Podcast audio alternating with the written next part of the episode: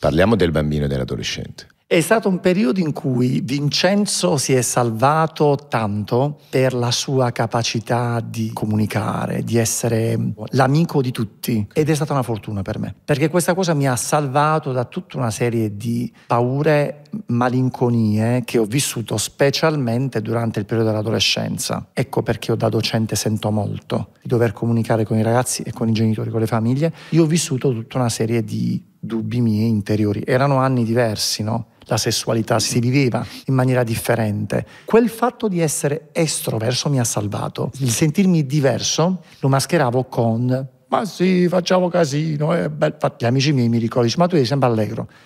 Fuori,